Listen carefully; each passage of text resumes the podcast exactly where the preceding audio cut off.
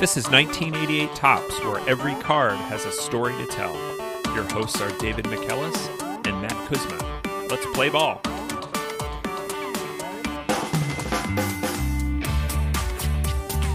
Welcome back to 1988 Topps.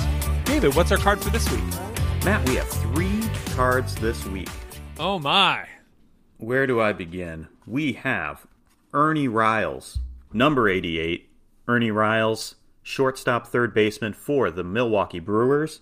We have Ernie Riles, number 93T, his traded card with the San Francisco Giants. And we have the the Hackman revisited Jeffrey Leonard, number 61T outfielder for the Milwaukee Brewers. Always a pleasure when we can knock out a significant number of cards. We're knocking years off of this podcast. A triple card episode is just so highly efficient, very pleasing. So very excited for this one. But I'm I'm a little confused, David, because we've done Jeffrey Leonard before. So why why did we have these cards? I'm not sure if anyone noticed that we missed something last week. And Huh? shamefully, this is the second time in 2022 that we missed out on the RBI corner and had to revisit it. Sorry to hmm. Brian. We finished recording, and almost immediately, I texted Brian and I said, Is Scott Garrelts in RBI baseball? We're going to have to revisit this next week. so, we had this one in the queue, sort of, because a couple months ago, our friend Andy over at High Heat Stats tweeted about a an 80s Fleer card, and he said 1985 Fleer update U89 Ernie Riles. This player was known as Ernie Riles with no A and Ernest Riles, but not Earnie with an A. Typo on Fleer's part. And hmm. then, in response to that, friend of the show, Upper Deck 1990 at UDeck 1990 on Twitter said, Topps cards also spelled it that way for several years. 1988 Topps, can we get an investigation? So he was looking for an investigation. We were looking for a way to shoehorn Jeffrey Leonard into an episode. And this traded card, the reason for this traded card is that Ernie Riles was traded for Jeffrey Leonard.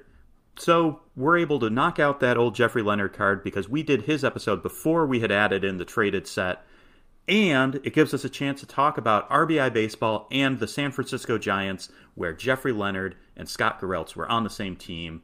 We got the whiteboard up here. If you're following along at home with your red string, that's how we're connecting these cards. It is a tenuous connection. We're happy to get this investigation started. So let's start with Ernie Riles and card 88 and go into the front here. We have Ernie Riles on the Brewers. This is a good looking card to me. Ernie looks great here. He's he's in the batter's box. He's kind of stretching. He's got this excellent blue helmet. This Brewers jersey, as we've discussed before, was really sharp looking. The gray Brewers jersey with the Milwaukee in script, the two tone blue and yellow script really pops. Also, one thing you notice is that he's got his hat underneath his helmet, kind of like back when you're in Little League and you're afraid to set your hat down somewhere because you might lose it. I do like the color scheme. Love the yeah the the hat underneath the helmet. He's he's smushing that that hat down. He's going to ruin the crown of that cap. He's got a scruffy kind of facial hair look. He's got the good eye black going on. So I like this card. Now let's go to the back of 88, and we have Ernie Riles, shortstop and third baseman. Height 6'1, weight 180, left handed batter and thrower, drafted by the Brewers in the third round of 1981. Born October 2nd, 1960, in Cairo, Georgia, with a home in Whigham, Georgia. I did look this up because, as Illinoisans, we know of Cairo, Illinois, and do not call it Cairo, Illinois, even though it is named after the city in Egypt. I wanted to look this up to get some perspective and a Georgian's perspective, and I found an article by Johnny Vardaman, a Georgian's pronunciation guide, and Johnny talks about towns like Hoschton and Braselton and Demorest. I'm probably pronouncing all of those wrong. And Georgia also, like Illinois, has a Vienna. Mm. Vienna, not Vienna. And then Johnny gets down to Cairo.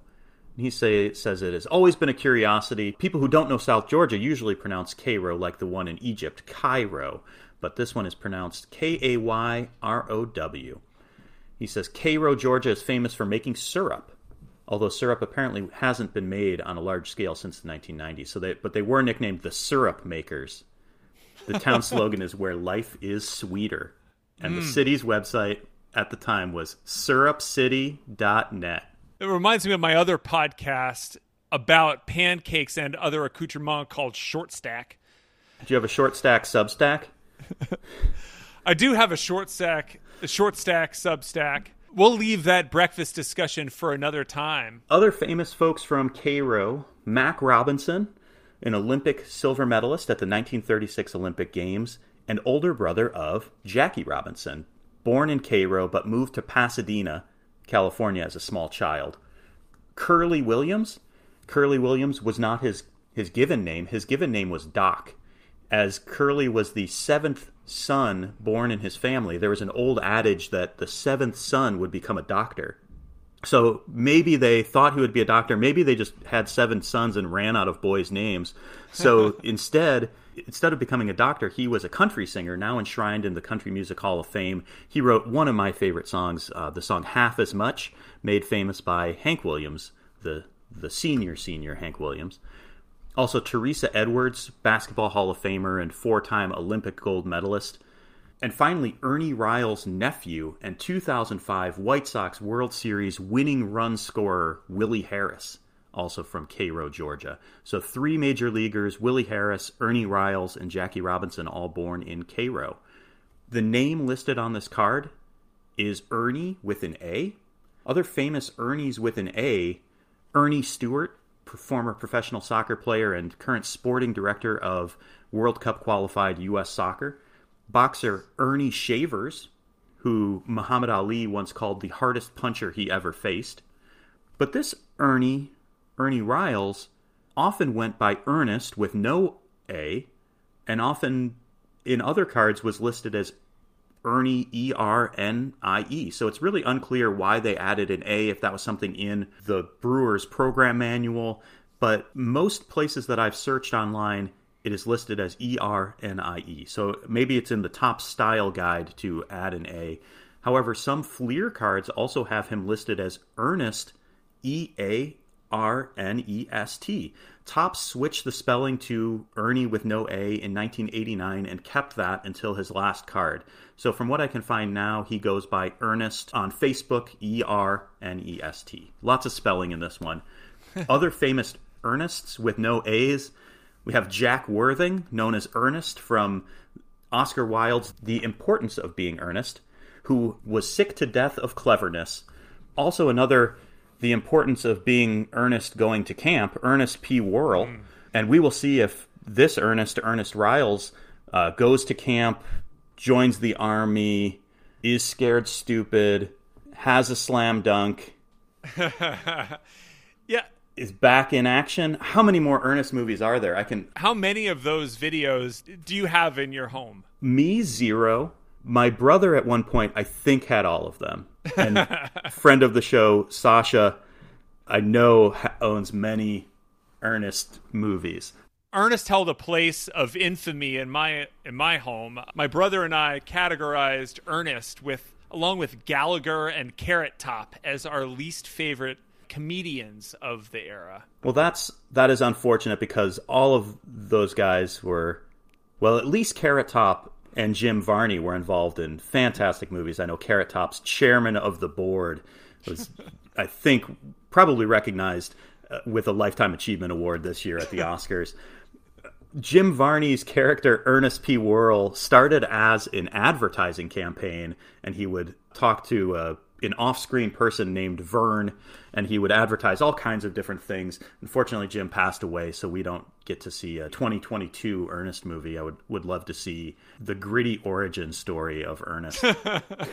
Other Ernests, Ernie of Bert and Ernie, Ernest Hemingway, Ernie Els, Chicago favorite Ernie Banks, and Ernie Nevers, who was an inaugural member of both the Pro and College Football Halls of Fame and also played Major League Baseball from 1926 to 1928. This Ernest, nicknamed Easy E or Easy Ernie, or just called Easy by his teammates, who he engages with on Facebook a lot. So a lot of uh, like Otis Nixon and Joey Meyer commenting on his pictures. It's, it's great to see some of these old names show up and know that they're still friends with good old Ernie Riles. Ernie went to Bainbridge High School and wasn't really scouted by the pros out of Bainbridge High School. So he went to a junior college, Middle Georgia Junior College. And I had not heard of Middle Georgia College, but they had a really great baseball program for a junior college. Lots of major leaguers who we will talk about in this podcast Jody Davis, Kal Daniels, Josh Reddick, and Shawn Hillegas, and as well as Ernie's nephew, Willie Harris. Riles led that Middle Georgia College team to consecutive junior college World Series championships in 1979 and 1980. And in 1980, he was named the World Series most valuable player for Middle Georgia. And he was picked in the 21st round after that season by the Mariners, but he didn't sign. So then in the January draft, he's picked by the Brewers with their third round selection, signs a contract, and goes off to Rookie League at Butte, Montana. And Ernie said about Butte that he experienced a kind of cold that he never had felt before. And I can imagine that growing up in Georgia, then going to Butte, Montana. And it must have been a pretty good motivator for him because he made the All Star team in Rookie League, hit 348, and we're guessing probably never went back to Montana after that. The next year, he ended up at Stockton, continued to hit well 286, 21 steals in 138 games, playing all those games at shortstop. As you said about Butte, Montana, I think we talked about this with Julio Franco that maybe this was some kind of proving ground where they would just send guys off into the, the middle of nowhere and be like, all right, are you going to make it out or are you going to head back home? And it seems like a, a cruel a cruel twist there. But yeah, like you said, he made it to Stockton, continued to play well on the offensive side of the ball. On defense, he was playing shortstop. He made 37 errors, so he was still maturing as a defensive player but he earned a promotion to El Paso at Double A, where he further developed defensively and also continued to destroy lower level pitching and earned himself a couple of fun facts. Yeah, that's right. He led the Texas League with a 349 average, 166 for 476, and topped Loop's shortstops with 638 chances accepted and 77 double plays at El Paso in 1983. Once again, Topps showing their math in calculating the batting average and uh, and a new thing of chances accepted. yeah, is there a, an opportunity to decline a chance? No, thank you. No, thank no, you. Thank I will. You. I do not accept this chance. I don't, I don't There's, understand interesting use of capitalization on averages, chances accepted, and double plays. Apparently, all of those are proper nouns. Is this being translated from the German, where they, so. like all, all of the nouns are capitalized? Yes, and gendered, yeah. gendered articles Jawohl. as well. So, aside from the strange editorial choices by the Topps Corporation, a pretty good year for Ernie. On top of that, 349 average. He had 13 homers, 91 RBIs, so showing a little bit more power as well as a good eye, 86 walks. Yeah, and these lines are all on the card. So we go to 1984, where he ends up at AAA Vancouver. In 19, it slowed down a little bit. In 84, he hit only 267 and didn't really show any power. And it also looks like he was blocked at the big league level by a certain future Hall of Famer at shortstop in the Brewers organization.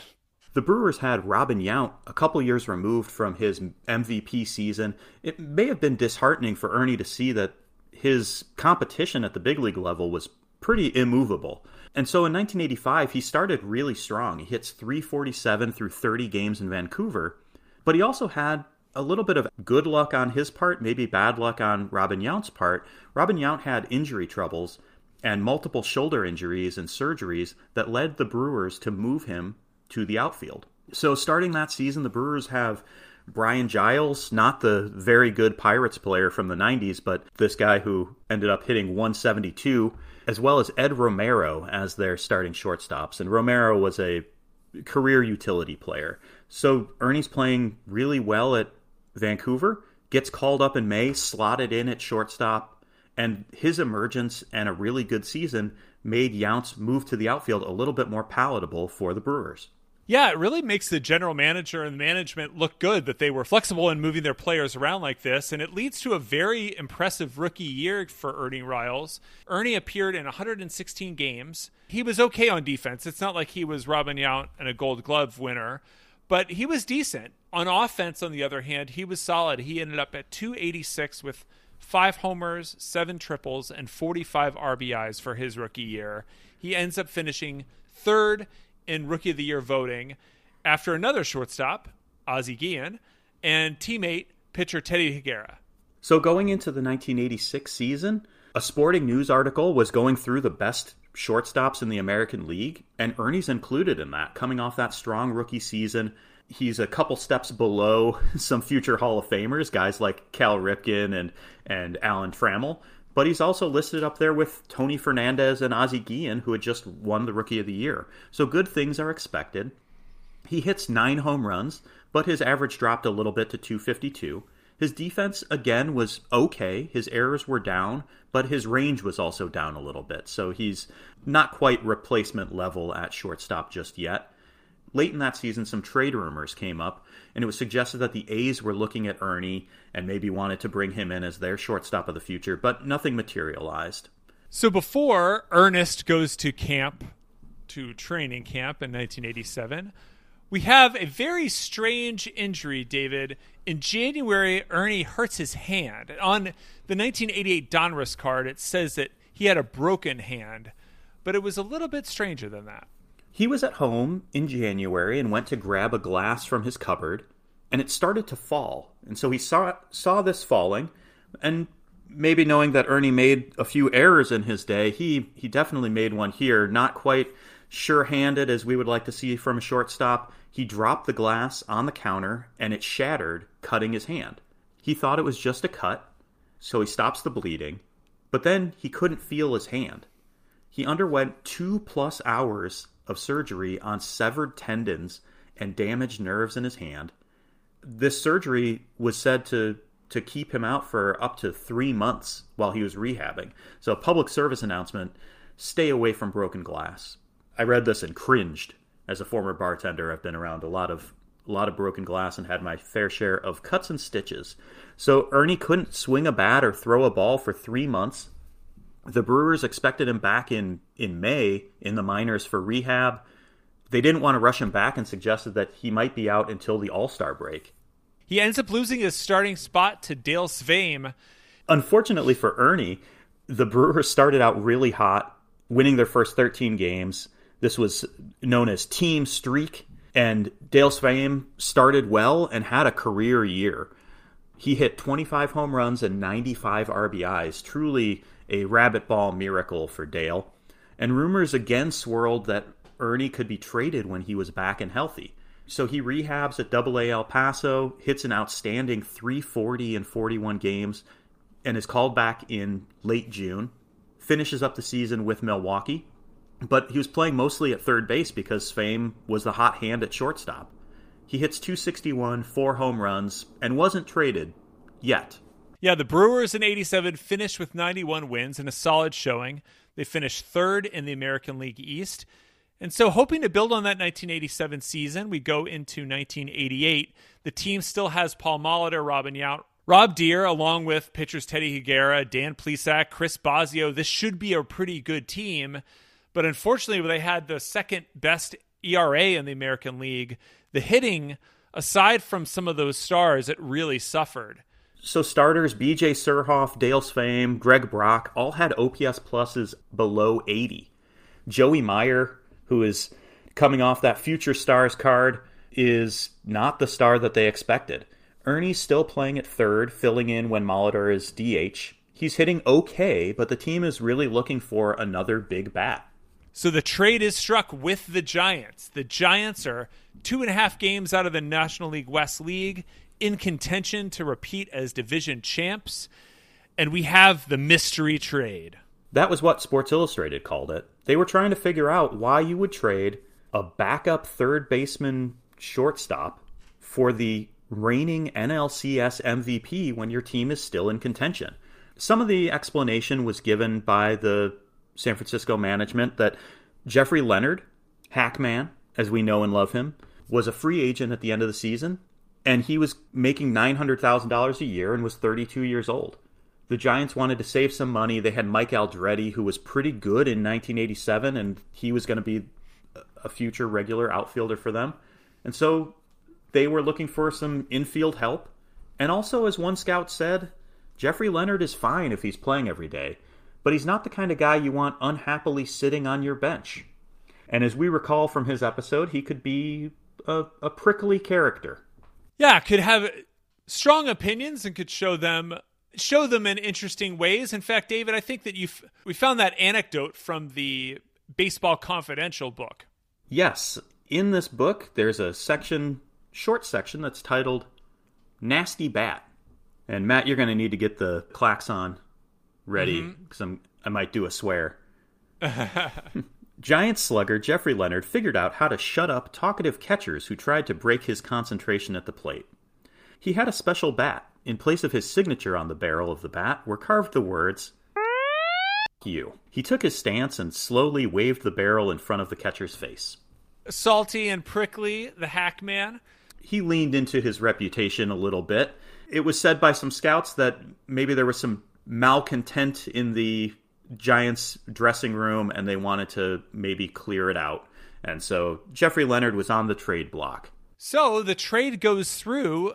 This Jeffrey Leonard experiment excited the fans at first. Here's a legitimate star and big character coming into the team. And sports writers at the time thought that the change of scenery would be good for Hackman. But really, the mood kind of turned. He had a negative war in the 94 games that he played with the Brewers. He hit 235 with a 270 on base percentage and a 350 slugging in those 94 games, and he played bad defense in left field.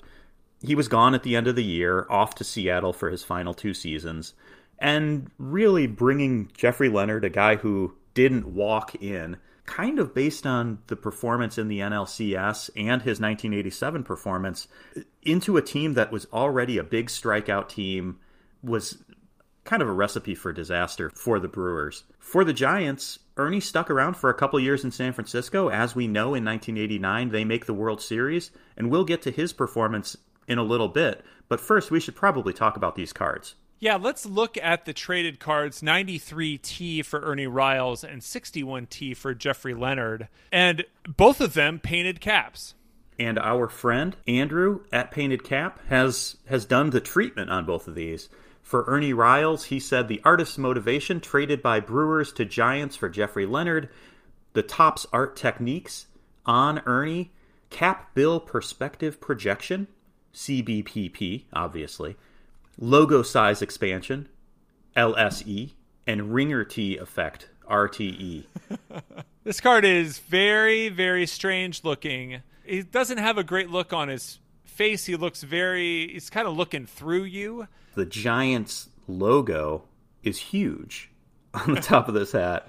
this is not some of the better work that they've done, and the it's a cartoonish ringer around the neck there. Not a good look. The Leonard card he doesn't even have a hat. So it's just a painted shirt. Andrew, we gotta we gotta talk about this. There's no hat painted at all. Again, please follow at Painted Cap on Twitter. It's a source of great joy. Jeffrey Leonard's Topps art techniques here. We have power collar striping, PCS, and jersey oblivion transition. the background of this card is like a bright white, and Jeffrey's jersey just kind of flows into it. yeah, I mean, it doesn't look like he's in the dugout. It looks like he's, you know, maybe resting against the wall of a parking garage. And Jeffrey's face and eye black and sneer. We talked about his nickname on the Jeffrey Leonard episode. His nickname was Penitentiary Face for the constant scowl that he had. And we didn't love that nickname, but he's really playing up his persona here, and you could really see him swinging that fu bat. No doubt about it. While the trade was not a blockbuster, Jeffrey Leonard in RBI baseball is a blockbuster. So let's go eh, to the RBI corner to learn about Jeffrey Leonard and Scott Garrelts in the game.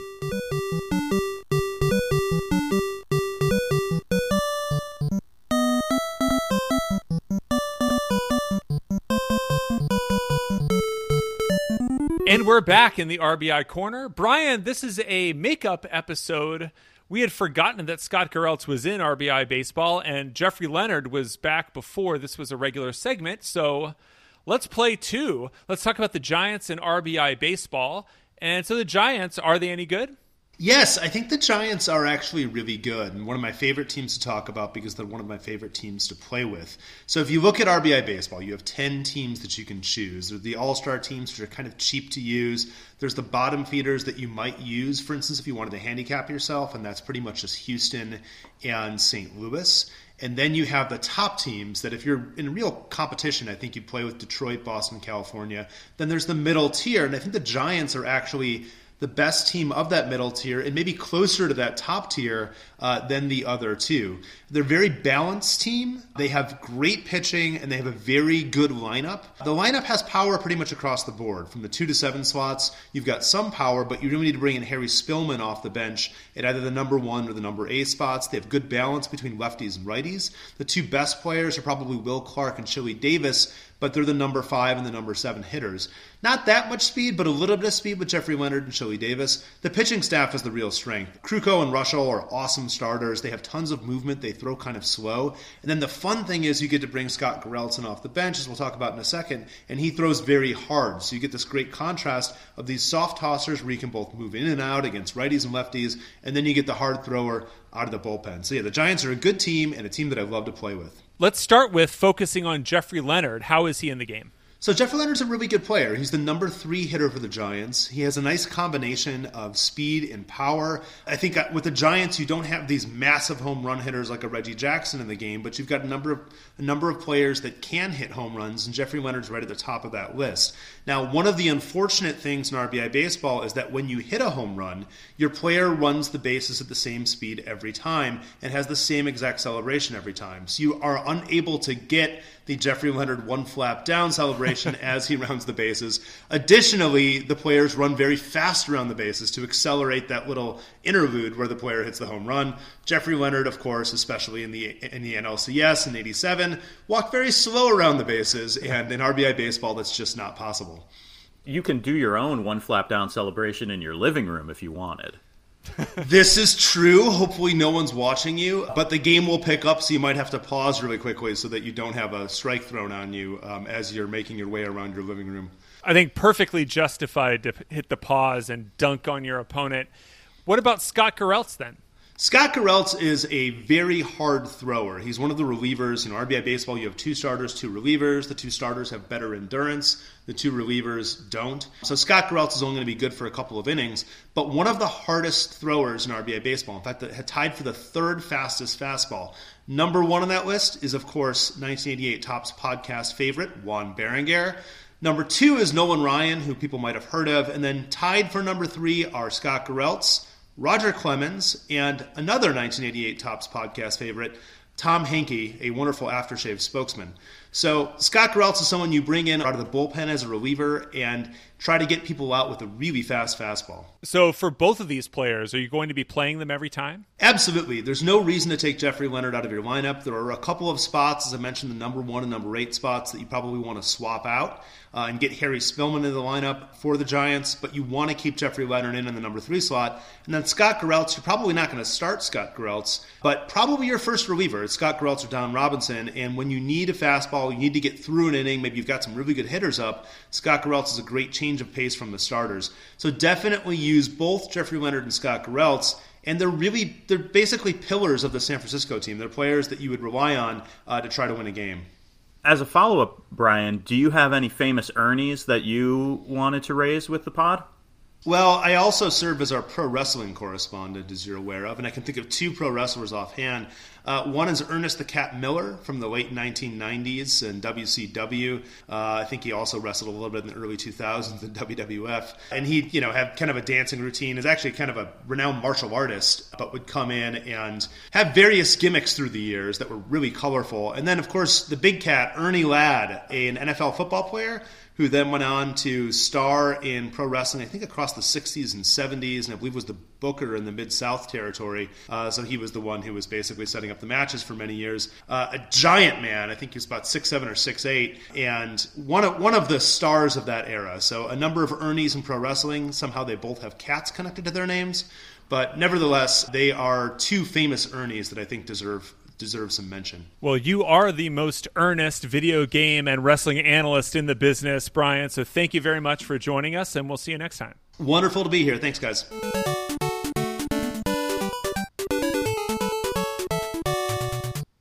Ernie finished up 1988 with the San Francisco Giants, and while Hac-Man was worth a negative 1.1 war for the Brewers, Ernie over his 79 games that season with the Giants was valued at 2.2 war. Not known for his great defense in Milwaukee, he was valued at 1.3 wins above replacement just on the defensive side. He played well, splitting time at third and second, and a little bit of time at shortstop.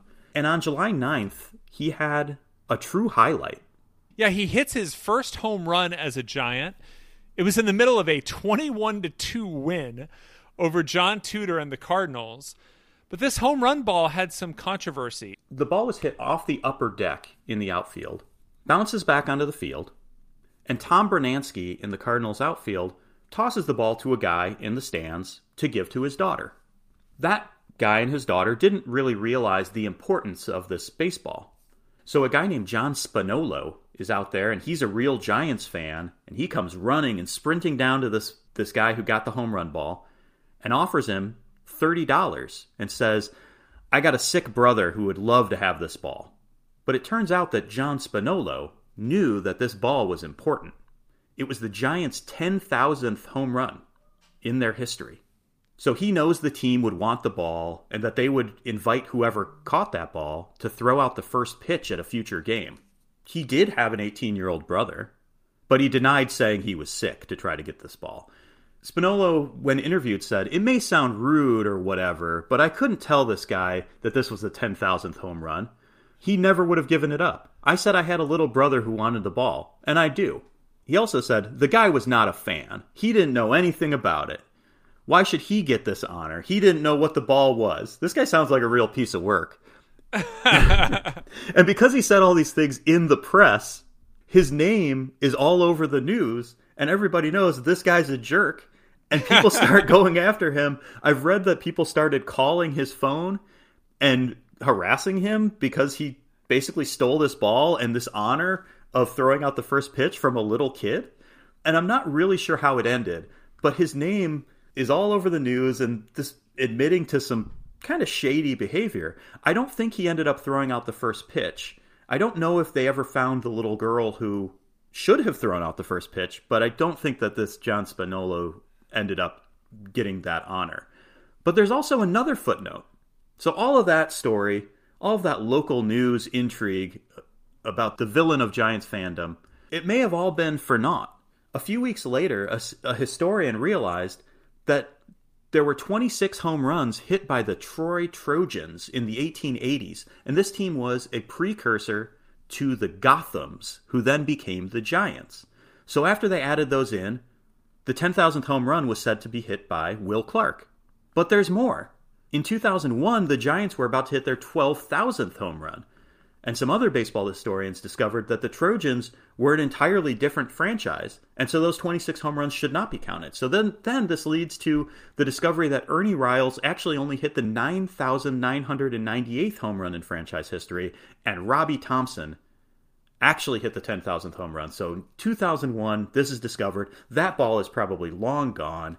But John Spediolo and Ernie Riles' bat are sent to Cooperstown to for the honor of the 10,000th home run, but it turns out they weren't actually the 10,000th home run.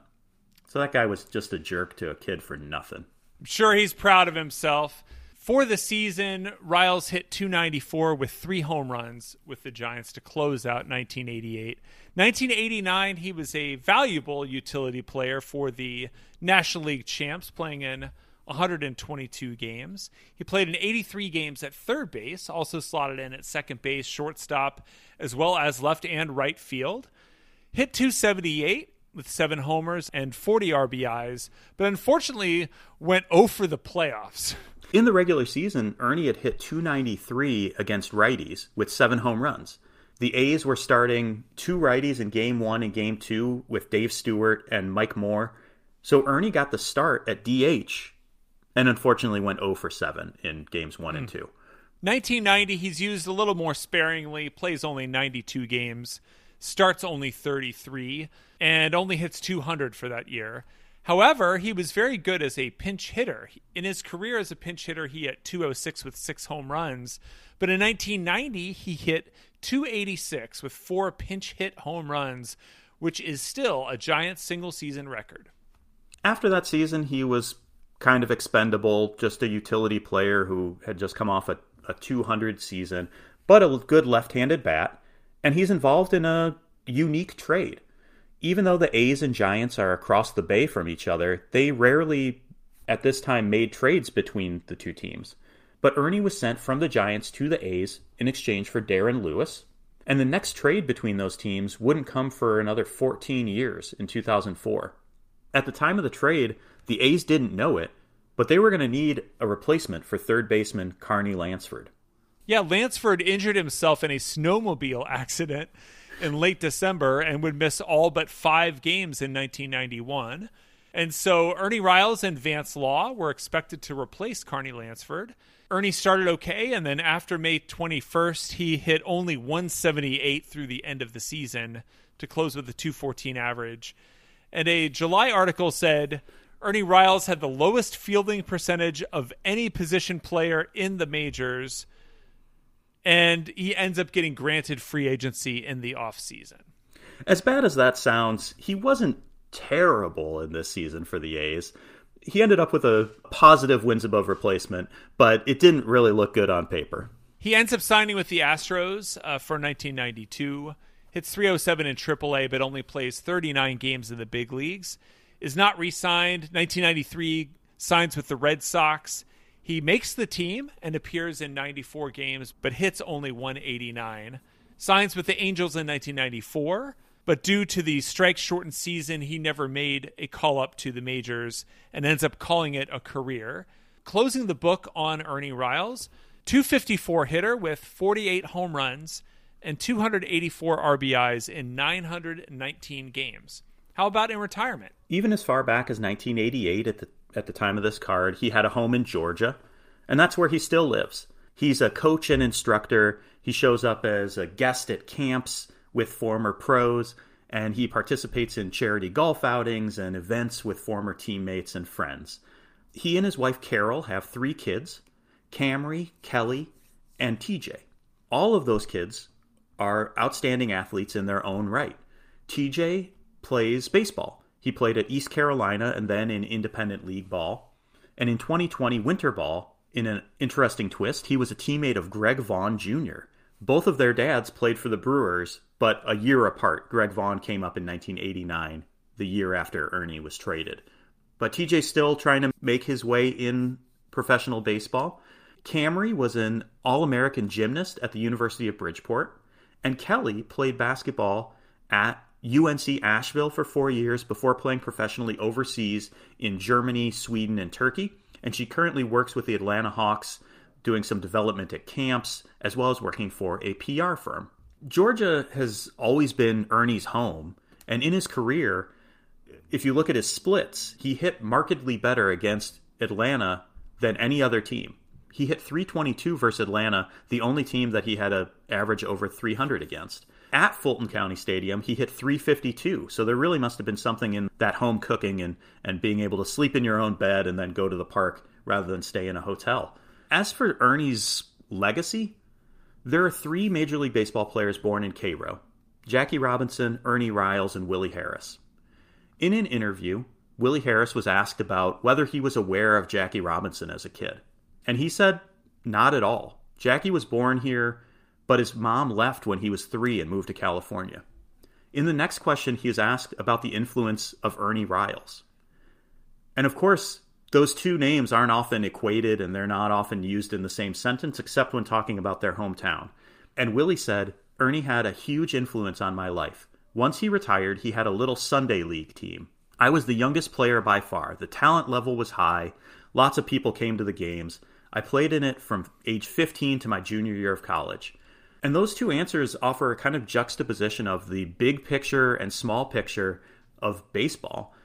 Of course, Jackie Robinson is one of the most influential players in baseball history, hugely important historically and culturally significant. And even in Cairo and, and in Georgia, Ernie Riles was quoted at a naming of a field where they named the field after Jackie Robinson. And it's a, a big deal to see that name and know that Jackie Robinson is from your hometown. But on the micro level and on the, the small picture level of instilling a love of baseball and showing a kid like Willie Harris that a guy from Cairo can make it, Ernie Riles was a huge role model and hugely important. And this is a guy who lived and breathed baseball. His career was pretty good. Played almost a decade in Major League Baseball, and now is passing that love of the game on to others and helping create a new generation of young players. And also, if he had anything to do with the 2005 World Series championship for my beloved Chicago White Sox, Ernie Riles is a hero of the pod. Absolutely. A, a, great story, a great player, and a great history. So thank you, David, uh, for that. Thank you for the story.